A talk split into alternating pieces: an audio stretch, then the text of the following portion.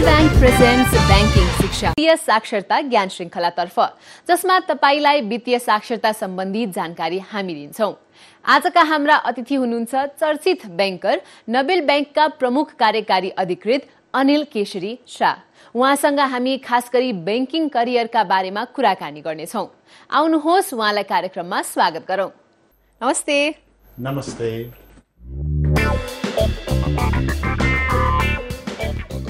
Thank you so much for having me here. Thank you very much for accepting our invitation and being a part of Banking Siksha.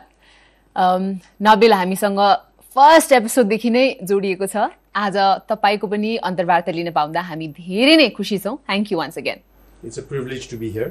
Uh, that also मेरो नाबिलको कार्यकाल र वित्तीय क्षेत्रमै मेरो कार्यकालको अन्त हुने बेलामा चाहिँ यहाँले बोलाइदिनु भयो ब्याङ्किङ शिक्षा भनेको यही तिस एकतिस वर्षसम्म गरिरहेको कामको बारेमा केही कुरा गर्ने एउटा मौका दिनुभयो त्यसलाई धेरै धेरै धन्यवाद। त्यहीबाट सुरु गरौँ। तिस एकतिस वर्ष होइन? तिन दशकको यात्रा यो क्षेत्रमा कायम गर- गरिसक्नुभयो होइन पुरा गरिसक्नुभयो।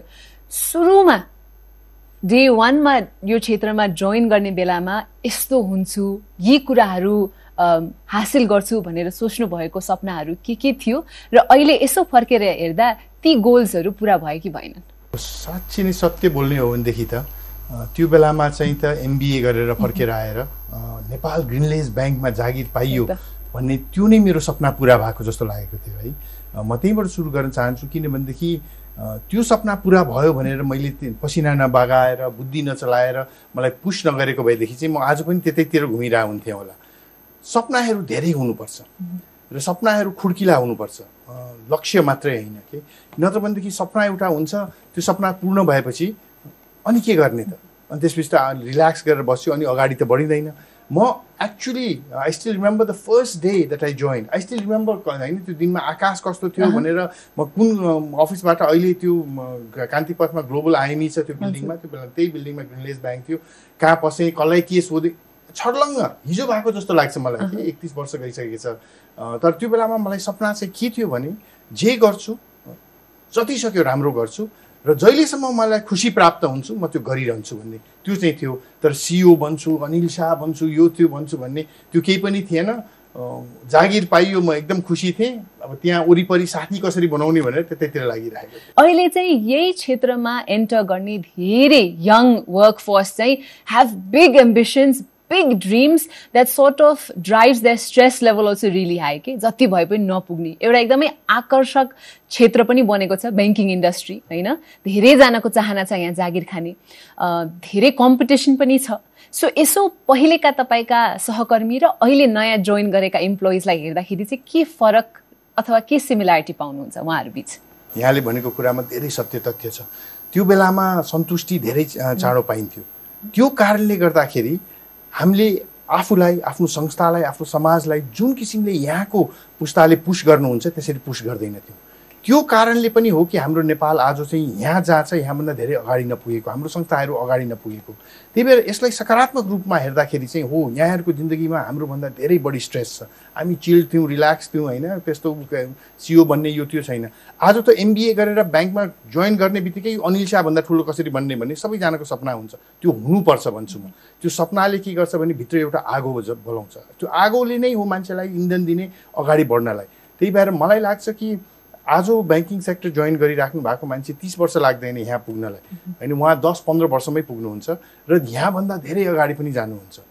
जुन ब्याङ्कमा मैले जोइन गरेँ कत्रो ठुलो लाग्थ्यो मलाई नेपाल विन्डेज ब्याङ्क। आज नाबिल ब्याङ्कको एउटा शाखाभन्दा सानो रहेछ जस्तो लाग्छ नम्बरहरू हेर्दाखेरि मान्छेको होइन कति जनशक्ति थियो त्यो हेर्दाखेरि। तर आज मलाई नाबिल ब्याङ्क धेरै ठुलो लाग्छ।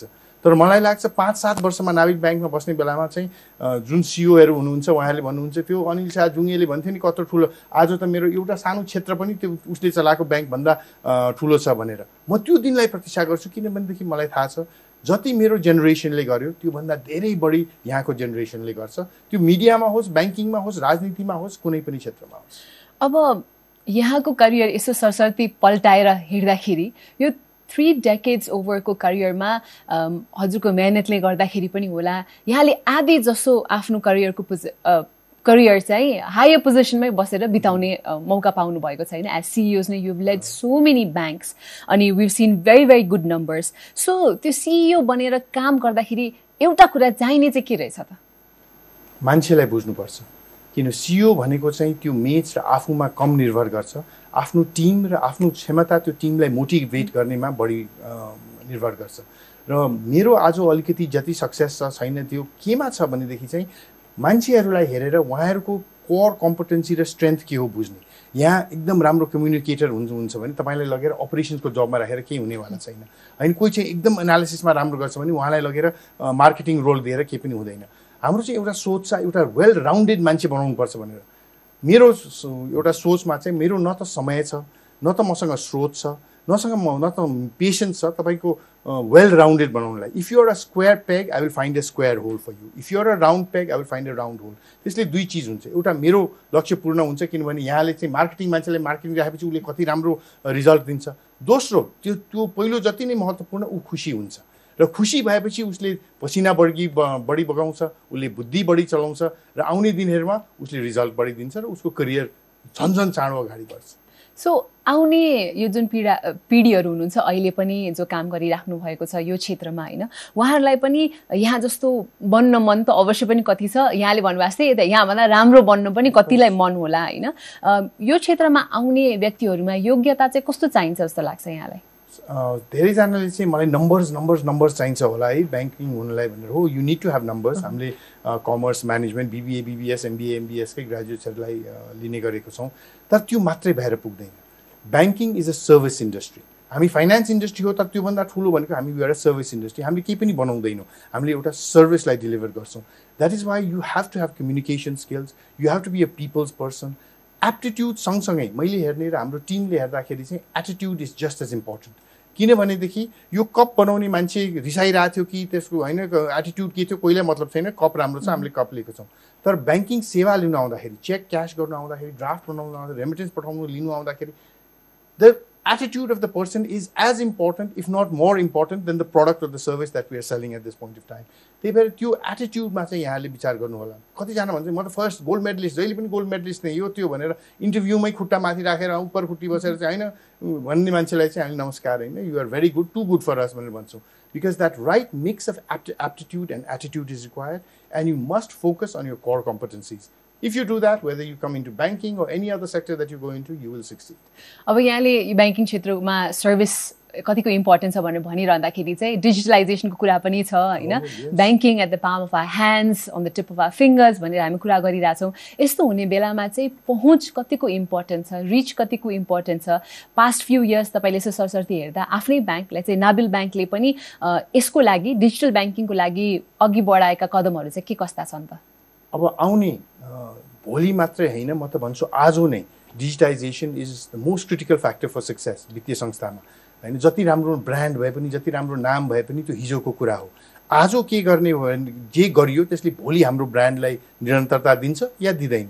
त्यही भएर कोभिड आउने बित्तिकै यो कोभिड चाहिँ डिजिटाइजेसनको लागि एउटा गोल्डन होइन एकदम डायमन्ड लाइनिङ जस्तो लाग्छ। किनभनेदेखि यो टेक्नोलोजी नभएको होइन नेपालमा पनि थियो संसारभरि पनि थियो। तर मार्केटमा एक्सेप्टेन्स थिएन। मान्छेले एपबाट पेमेन्ट गर्ने यो त्यो क्यासै चाहिन्थ्यो होइन सबैको हातमा पकेटमा क्यासै चाहिन्थ्यो।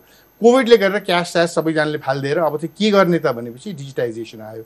Why Nabil was one of the first banks corporate सेक्टरबाट पहिला पुस आयो इएट नाबिल भनेर हामीले लन्च गऱ्यौँ। इएट नाबिलले चाहिँ हाम्रो कम्पनीहरूको जुन चाहिँ दुईवटा तिनवटा सिग्नेचर चाहिन्छ सबै डिजिटली गरेर चाहिँ उहाँले घरमै बसिकन ट्रान्सफर गर्ने होइन र एलसीहरूलाई इन्स्ट्रक्सन दिने यो सबै चिजको सुरुवात चाहिँ हामीले इएट नाबिल गऱ्यौँ। अनि जेन एन अकाउन्ट भनेर हामीले चाहिँ लन्च गऱ्यौँ it is the most successful account in the history of Nabil bank जुन चाहिँ अकाउन्ट यहाँले बसेर आफ्नो कम्प्युटरमै खोल्नु सक्नुहुन्छ सुरुवात आफ्नो फोनबाटै गर्नु सक्नुहुन्छ।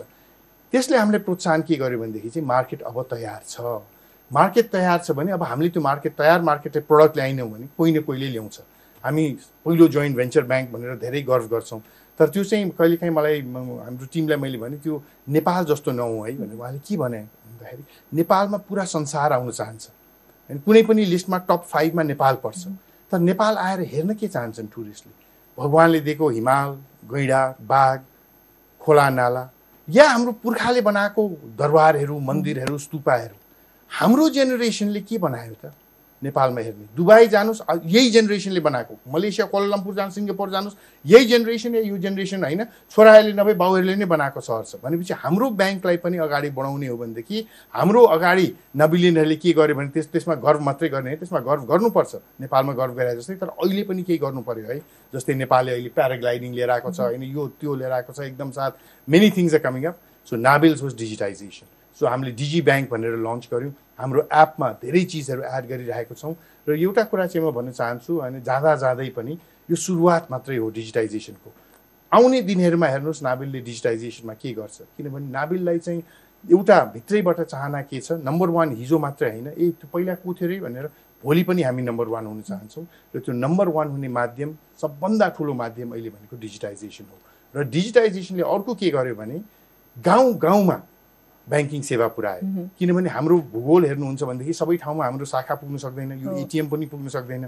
तर हरेक नेपालीको खल्तीमा एउटा नभए दुईवटा फोन त छ। त्यो फोनबाटै हामीले वित्तीय सेवा प्रदान गर्न सक्यो भनेदेखि त हरेक नेपालीको घर घरमा ब्याङ्किङ पुग्यो। त्यो कारणले गर्दाखेरि आज जुन किसिमले खाता खोलिरहेको छौँ सिर्फ युवाहरूले मात्रै होइन सिर्फ सहरहरूमा मात्रै होइन गाउँ गाउँबाट पनि जुन किसिमले खाता खोलिरहेको छ त्यसले गर्दाखेरि चाहिँ I'm happy that we have picked up the right path of digitization. We are a leader in digitization today. र यहाँहरूको जेनेरेसन होइन आइएम स्योर यो father mother bank with Nabil but you may have felt that यो नाबिल भनेको चाहिँ बुढाहरूको bank हो मेरो बुवा उहाँको ब्याङ्क हो मलाई त अलिकति भनेर आज चाहिँ त्यो अलिकति चाहियो मलाई नयाँ भन्ने मान्छे पनि नाबिल ब्याङ्कमै छ because the Nabil smart bank app भन्ने जुन अहिले छ जुन एपहरू आउँछ that puts whatever you required एलओडीमा गएर ककटेलको पेमेन्ट गर्ने हो या बोटिकमा गएर लुगा किन्ने हो या पेट्रोल स्कुटर या मोटरसाइकलमा स्कुटर हाल्ने हो सबै मेरो एपले गर्छ भने म खल्तीमा पैसा किन हाल्ने भन्ने. We are moving towards that as I said it is just the start just wait and see what this bank does in the days यहाँले भन्नुभएको जस्तै विकट ठाउँहरूमा जाने हो भने चाहिँ अलिक गाह्रो नै छ अझै पहुँच। ब्याङ्कको पनि पुग्न प्लस उहाँहरूसम्म ब्याङ्किङ सेवाहरू पनि पुग्न। त्यसै कारणले हुन्डी जस्ता क्रियाकलापहरू भयो अथवा गाउँकै साउबाट चर्को ब्याजमा ऋण लिने कुराहरू भयो यस्तो पनि कम हुँदैछ तर छ्याप्पै बन्द भएको छैन होइन? यो कुराहरूलाई अझ नियन्त्रण गर्न र उहाँहरूसम्म पनि यो सहुलियत ब्याङ्किङ अथवा ब्याङ्किङ सेवाहरू पनि पुर्याउनको लागि चाहिँ के गर्नुपर्छ जस्तो लाग्छ? अब नाबिलले डिजिटाइजेसन सँगसँगै अर्को एउटा हाम्रो मूल मार्ग हामीले समातेको चाहिँ दिगो ब्याङ्किङ भन्ने सस्टेनेबल ब्याङ्किङ। सस्टेनेबल ब्याङ्किङ चाहिँ हामीले सुदूरपश्चिम र कर्णालीमा ट्राई आउट गऱ्यौँ उन्नाइसवटा शाखामा अहिले पचासवटा शाखामा रोल आउट गरिसकेको छौँ। यो भनेको चाहिँ नाबिल ब्याङ्क भनेको यो धनीको ब्याङ्कहरू मात्रै भन्ने त्यो त्यो त्यो भ्रमबाट हामी हटौँ।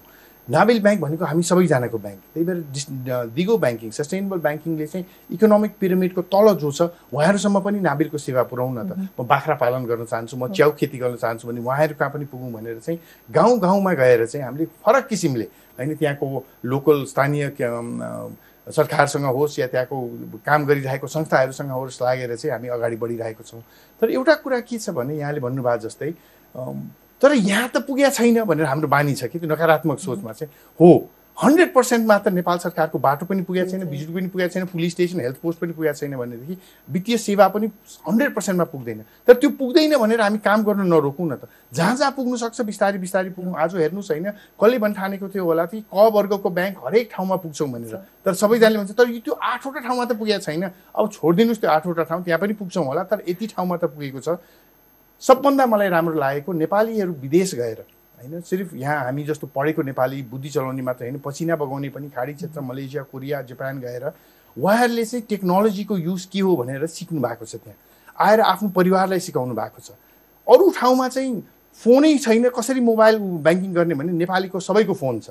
त्यो फोन भइसकेपछि त्यो फोनमा टिकटक बनाइन्छ फेसबुक हेरिन्छ फेस टाइममा होइन परिवारसँग कुरा गरिन्छ भने अब ब्याङ्क पनि त्यहीँ भयो भनेदेखि अनि पहुँचको जुन कुरा भयो नि ब्याङ्किङ शिक्षा मैले ब्याङ्किङ सुरु गर्दाखेरि ब्याङ्किङ शिक्षा भनेको खाता खोल्नुहोस् खाता खोलेर पैसा सुरक्षित हुन्छ। त्यो दिन गयो सबैलाई थाहा छ खाता खोल्नुपर्छ भनेर। अब खाता खोलिसकेपछि त्यसको सदुपयोग कसरी गर्ने त भनेर त्यो शिक्षातिर चाहिँ हामी लम्किरहेको छ। अब यत्रो वर्षको होइन यत्रो दशक भनौँ न तिन दशकको यो एक्सपिरियन्स बटुलिसकेर अब यो क्षेत्र छोड्दै हुनुहुन्छ भनेर पनि हामीले धेरै सुन्यौँ होइन? अर्कै एउटा लिडरसिप तर्फ लागिराख्नु भएको छ भनेर। तपाईँ जस्तो यस्तो एक्सपिरियन्स मान्छेले त अझ यही क्षेत्रमा अझ बढी कन्ट्रिब्युसन गर्न पाए हुन्थ्यो जस्तो धेरै अरूलाई पनि लागिरहेको छ होइन? तपाईँको विचार चाहिँ छैन? म I remember I always believe you must walk the talk म यहाँलाई थाहा छ म ब्याङ्किङ मात्र होइन युवाहरूसँग धेरै घुलमिल गर्छु र जहिले पनि युवालाई भन्छु भोलि होइन आज तपाईँको हो। Carpe diem seize the day do not wait for tomorrow because tomorrow never comes भनेर। सबैलाई चाहिँ त्यही भन्ने कि युवाहरूले चाहिँ अब नेतृत्व लिनु पऱ्यो होइन अगाडि बढ्नु पऱ्यो भनेर। तर मैले चाहिँ आफ्नो कुर्सी नछोड्ने। अरू सबैले छोडोस् कुर्सी म चाहिँ मेरो कुर्सी समातिरहन्छु सत्तरी वर्ष हुँदाखेरि पनि म सिओ नै भइरहन्छु भनेर चाहिँ that's not walking the talk if I had no confidence कि मभन्दा आउने पुस्ताको चाहिँ यो ब्याङ्क हाँक्ने क्षमता छैन। उनीहरूले सक्दैन डुबाउँछन् भने भनेदेखि म यो कुर्सी छोडिदिनँ थिएँ होला तर मलाई त त्यसको उल्टो छ। उहाँहरूले मभन्दा राम्रो चलाइदिनुहुन्छ यो ब्याङ्कलाई। उहाँहरूको जुन एभोल्युसन भएको छ ब्याङ्किङमा जुन उहाँले चाहिँ एउटा क्षमता लिएर आइ राख्नु भएको छ मेरोभन्दा धेरै राम्रो छ। त्यो कारणले गर्दाखेरि अब उहाँहरूलाई पनि मौका दिनु पऱ्यो नि त। है म नै अनिल शाह नै घुमिराख्ने भनेर चाहिँ अहिले हेर्नुहोस् न वित्तीय क्षेत्रमा हेर्नुहोस् वित्तीय क्षेत्र अग्रम क्षेत्र किन छ भन्दाखेरि आज सिओहरू हेर्नुहोस् पहिला सबैले अहिले पनि भन्छ औ तपाईँ यस्तो यङ सिओ हुनुहुन्छ। ए रोक्नुहोस्। I may be one of the oldest CEOs now lot of the banks are run by very young dynamic CEOs who are doing exceptionally well भनेपछि अब मेरो समय यही कुर्सी एउटै कुर्सी समातेर बसिराख्ने होइन। अब चाहिँ यो कुर्सीमा बस्ने आउने मान्छेहरूको क्षमतालाई कसरी वृद्धि गर्ने? ताकि मैले जे सिकेको छु यो तिस वर्षमा त्यो उहाँहरूलाई दिइकन चाहिँ उहाँहरूलाई तिस वर्ष होइन दस वर्षमै यो ठाउँमा पुगोस् न। अनि पो त संस्थाको विकास हुन्छ समाज देशको विकास हुन्छ। अब अहिले आउने मान्छेलाई पनि तिस वर्ष लाग्छ यहाँ पुग्नलाई भनेदेखि त हामी कहाँ पुग्छौँ र जहाँको त्यहीँ बसिरहन्छौँ? त्यो किन हुन्छ भनेदेखि जसको अनुभव छ उसले त्यो बट बाँट्न चाहँदैन। त्यो अनुभवलाई बटुलेर राख्छ। म भन्छु नि ज्ञान भनेको धेरै राम्रो चिज हो। ज्ञान मैले स्कुलबाट पाएँ कलेजबाट पाएँ युनिभर्सिटीबाट पाएँ मेरो अनुभवबाट पाएँ। तर यो ज्ञान त्यो बेलामा चाहिँ त्यसको महत्त्व हुन्छ जब त्यसको चाहिँ सदुपयोग हुन्छ। ज्ञान ज्ञान ज्ञान बोकेर त्यो ज्ञान च्यानमा लिएर गयो भनेदेखि केही पनि हुँदैन। त्यो ज्ञानको सदुपयोग गर्नु पऱ्यो र अब यो समय अनिल शाहलाई आएको छ त्यो एउटा संस्थामा मात्रै बसेर होइन त्यो एउटा प्लेटफर्म बनाउनु पऱ्यो जुन ज्ञान मसँग छ त्यो चाहिँ अब बाँडौँ सिर्फ ब्याङ्करलाई मात्रै होइन युवाहरू जो डक्टर हुन चाहन्छ इन्जिनियर मिडियामा हुन चाहन्छ पोलिटिक्समा जान चाहनुहुन्छ ब्युरोक्रेसी आर्मी पुलिस ब्युरो हुन चाहनुहुन्छ त्यहाँ बाँडौँ न त। Leadership. Motivation team building strategising जे जे सिकिएको छ यो तिन दशकभन्दा बढीको अनुभवमा। त्यसलाई चाहिँ अब बाँडौँ। किनभनेदेखि दुई चिज अनिल शाहसँग छ जसले चाहिँ यो विश्वास अनिल शाहलाई दिएको छ। एउटा तिस वर्षमा ज्ञान धेरै बटुलिएको छ। दोस्रो आफूले होस् भगवान्ले एउटा चाहिँ बोल्ने क्षमता दिएको छ। त्यो बोल्ने क्षमता भएको भएर चाहिँ त्यो एउटा त्यो ज्ञान भएको भएर अब यो जुन क्षेत्रमा म लागिरहेको छु त्यसमा चाहिँ सफलता नै प्राप्त हुन्छ जस्तो लाग्छ। अन्त्यमा जाँदा जाँदै अब यहाँले जति पनि दर्शकहरूले हामीलाई हेरिराख्नु भएको छ उहाँको लागि चाहिँ ब्याङ्किङ शिक्षा वित्तीय साक्षरता कतिको इम्पोर्टेन्ट छ र केही मेसेज दिन चाहनुहुन्छ भने? लास्टली म चाहिँ के भन्छु भने तिन दशक अगाडि मैले वित्तीय क्षेत्रमा कदम लाग्दाखेरि पनि ब्याङ्किङ शिक्षा एकदम महत्त्वपूर्ण थियो। त्यो बेलामा ब्याङ्किङ शिक्षा भनेको अर्कै थियो। खाता खोल्नुपर्छ घरमा पैसा नराख्नुहोस् होइन? ब्याङ्कमा लिएर आएर राख्नुहोस् ब्याज कमाउनु सुरक्षित गर्नुहोस्। त्यो थियो ब्याङ्किङ शिक्षा। आज अनिल शाह पनि तिस वर्षमा धेरै सिक्यो। ब्याङ्किङ शिक्षा पनि धेरै अगाडि आइसकेको छ। आज ब्याङ्किङ शिक्षा भने यहाँले भन्नुभयो जस्तै विदेशमा बस्ने नेपाली दाजुभाइ दिदीबहिनीलाई ब्याङ्कबाट पैसा किन पठाउनुपर्छ भन्ने त्यो शिक्षा दिनुपर्छ। त्यो सँगसँगै डिजिटाइजेसनको शिक्षा यहीँ चाहिँ होइन। कसरी पैसा नोट मात्रै खोज्ने होइन। अब त कार्ड पनि होइन। अब त फोनबाटै ब्याङ्किङ कसरी गर्ने भनेर त्यो त्यो शिक्षा दिनुपर्छ। अब त्यो गरिसकेपछि पूर्णता पाउँछ त पाउँदैन। किनभने देयर इज अलवेज एभोल्युसन होइन यो एभोल्युसनले गर्दाखेरि चाहिँ ब्याङ्किङ शिक्षा भन्ने चिज चाहिँ यहाँ यो कुर्सीमा बस्दाखेरि मेरो उमेर हुँदाखेरि पनि ब्याङ्किङ शिक्षा चाहिरहेको छ। त्यो भएर चाहिँ ब्याङ्किङ शिक्षाको निरन्तरता दिइराख्नुपर्छ त्यसलाई हामी प्रोत्साहन गरिराख्नुपर्छ। I have been very fortunate जुन सेक्टरमा म मेरो करियर बनाउँछु जिन्दगी बनाउँछु भने त्यो सेक्टरले एकदम राम्रो गर्यो एउटा त। त्यो सेक्टरमा काम गर्ने मान्छेहरू राम्रो पाएँ मैले चाहिँ। र आज छोड्दाखेरि हो अलिकति सरो त छ होइन? भित्रबाट नै। तर there is much more happiness and there is really really happiness not because Anil Shah यहाँ पुगेर यो ढुङ्गा यहाँ गएर म यहाँ भन्ने होइन। It is happiness because of the people that I got to interact with the people that I got to work with and because of them the brand that of Anil Shah that got me built. Thank you so much for giving us your valuable time. The entire team of Banking Siksha wishes you all the very best for all your future endeavors. May uh, success be at every step and all the very best. Thank you very much.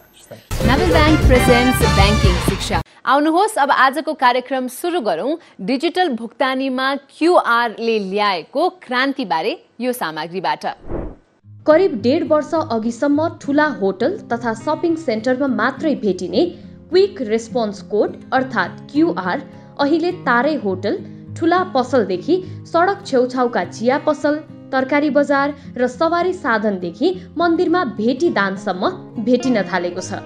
यसलाई digital ब्याङ्किङमा अहिलेसम्मकै सबैभन्दा सजिलो भुक्तानी माध्यमका रूपमा लिइन्छ। यसै गरी चैतमा क्युआरमा आधारित भुक्तानी मार्फत आठ अर्ब चौरानब्बे करोड बिस लाख रुपियाँ बराबरको कारोबार भएको छ। गत फागुन महिनामा यस्तो भुक्तानी सात अर्ब छयत्तर करोड बिस लाख रुपियाँ बराबरको भएको थियो। बढ्दो क्युआरको प्रयोगले भुक्तानी कारोबारमा समेत निकै सहजता थपेको छ।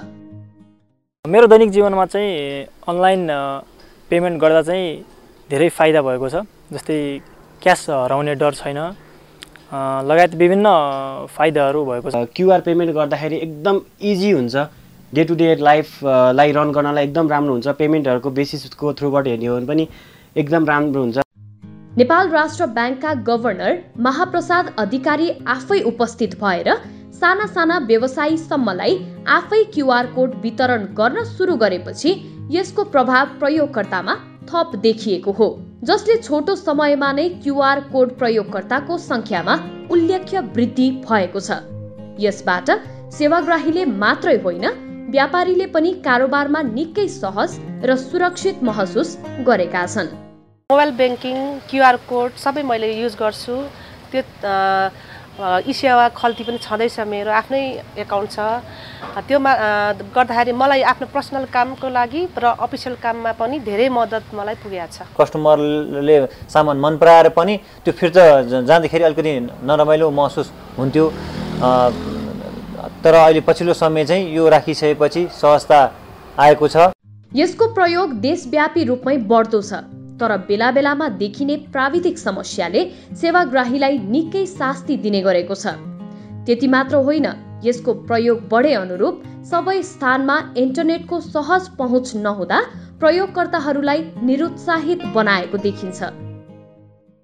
क्युआरको प्रयोग गर्दाखेरि कहिलेकाहीँ इन्टरनेट स्लो होइन सर्भर एकदम बिजी भएको कारणले गर्दाखेरि पनि राम्रोसँग हामीले स्क्यान गर्दाखेरि त्यो चाहिँ प्रोसेसिङमै अड्किने होइन र पाउनुपर्ने सम्बन्धित व्यक्तिले नपाउने भएको कारणले गर्दाखेरि सानो अलिकति हाम्रो अलि हतारपनले गर्दाखेरि हाम्रो जुन व्यक्तिले पाउनुपर्ने उहाँलाई पनि तनाव र हामीलाई पनि कहिलेकाहीँ लिँदाखेरि तनाव हुने भएको भएर डिजिटल कारोबारले सहजता मात्र नभई कारोबारमा पारदर्शिता समेत ल्याउने गर्दछ। त्यसले सेवा प्रदायक र व्यक्तिलाई मात्र नभई राष्ट्रलाई समेत ठूलो फाइदा पुग्ने हुँदा सरकारले डिजिटल कारोबारलाई प्रवर्धन गर्न नीतिगत र प्रक्रियागत सहजीकरणहरू गर्दै जान जरुरी छ। शिक्षा।